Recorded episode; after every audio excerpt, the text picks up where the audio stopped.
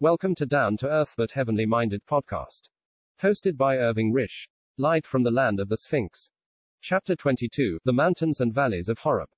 We now proceed to consider the revelation made by Jehovah at Sinai of his holiness and of his requirements from man. The position of Israel before Sinai should be pondered over. It was unique. They had been delivered from Egyptian slavery by a succession of miraculous displays of divine power, and every day since they had left that land, whether in the glory cloud, the manna, or the rock. A miracle had emphasized God's presence among them, and having reached Sinai, they were absolutely isolated from the world at large, and were shut in with themselves and with God. The physical characteristics of Horeb and Sinai are remarkable. The barren wilderness generally is a theme for scripture poetry, and numberless Christian lips and pens have found in it illustrations for daily life, but Horeb evokes no song. It produces instead the feeling of awe, and hushes into silence. Horeb is the great mountain labyrinth, where Sinai itself stands, it signifies the mountain of the dried up ground, and this for generations has been its character. Sinai is the mountain of the thorn. The predominant ideas attached to the region are nakedness and barrenness. Sinai itself is noted for its bare rocks and lifeless crags, from which the soil long since has been swept away. The valley, or wadi, at the mountain base, is usually but a dry watercourse, with stones tumbled about over it, brought down by the storms. The bare crags do not absorb the rain, and hence the thunder clouds which burst over them form floods, which, with marvelous rapidity, carry all before them. The life-giving rains of heaven, by reason of the repelling rocks, are thus the cause of Sinai's desolation. Silence reigns in the region, and where the voice of a man, or the cry of the hyena, breaks upon it, the sound arises high up on the mountain sides. The union of grandeur and desolation is the point in their scenery absolutely unrivaled, Sinai and Palestine.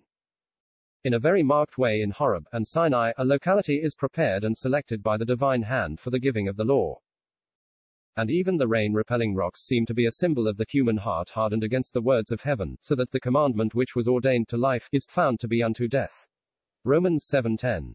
Over and over again, in his revelations to man, God has been pleased to give illustration to his words by the natural features of the locality where the words have been uttered.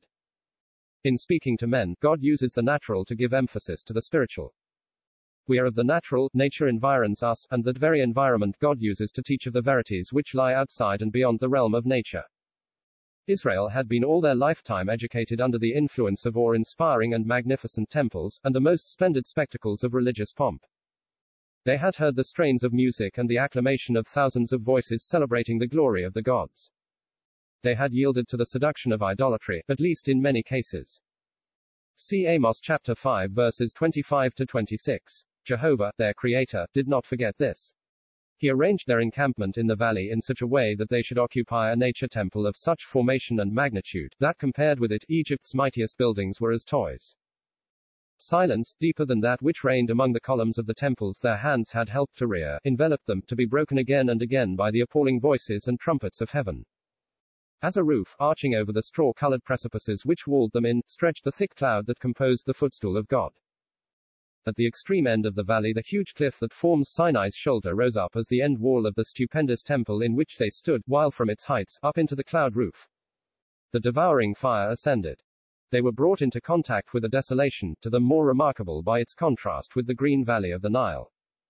They were enclosed within a sanctuary of temples and pyramids made without hands, the more awful from its total dissimilarity to everything which they or their fathers could have remembered in Egypt.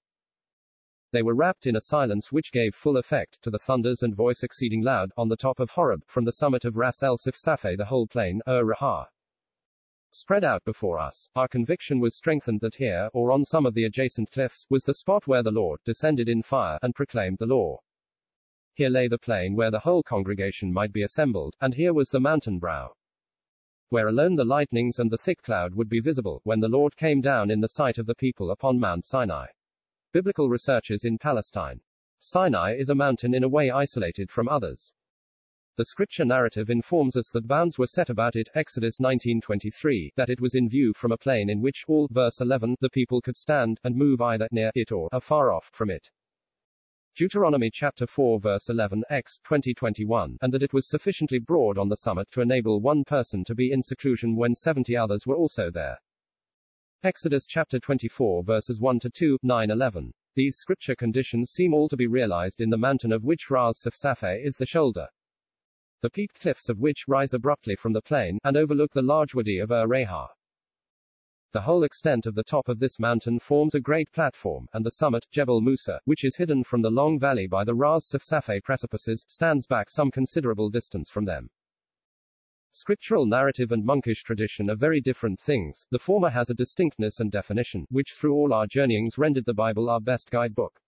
Biblical researches in Palestine, to the north of the Ras of Safsafeh and sloping uniformly down to its very base, lies the plain or wadi ur-Rahah, flanked on either side by imposing masses of granite, and containing 400 acres of available and comfortable standing ground. Directly in front of the mountain, the actual length of the plain is about a mile and a quarter and its average width about half a mile. Before the Sinai district was precisely explored, and before it was surveyed.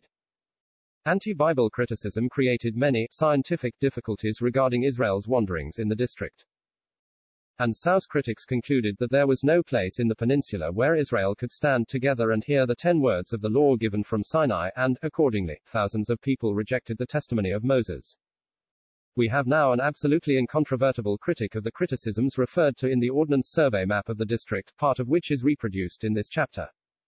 And it is upon the undeniable authority of that survey the statements of the chapter are made referring to the capability of the plain of Ur-Rahah to contain the nation of Israel, a calculation made by Captain Palmer from the actual measurements taken on the spot proves that the space extending from the base of the mountain to the watershed, or crest of the plain, is large enough to have accommodated the entire host of the Israelites, estimated at 2 million souls.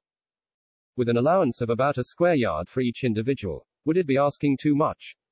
to request the unbelieving amongst the critics of today to remember how the triumphs of their predecessors were turned to nothingness by the matter of fact arguments of measuring instruments. The Bible student of today is greatly favored by having to his hand careful and exact maps of the whole district of Horeb, with its peaks, precipices, and wadis. He can study them and make himself familiar with them at his leisure. The map, with the little section, supplied on page 165, are copied from the Ordnance Survey. By noticing the section, it will be observed that the plain of Ur-Rahah slopes gradually upward from the base of Ras Safsafeh, and that, therefore, the two or three millions of Israel could stand and face the fiery mount and see all, without one rank obstructing the view of the rank behind it. By drawing a straight line touching the summits of Ras Safsafeh and Jebel Musa, as shown in the section, and extending it to the left over Ur-Rahah, it will be proved that from no spot on the plain would the summit of Jebel Musa be visible, which fact lends considerable interest to certain details of the Bible narrative. Can anyone question the design of God in the selection of this plain?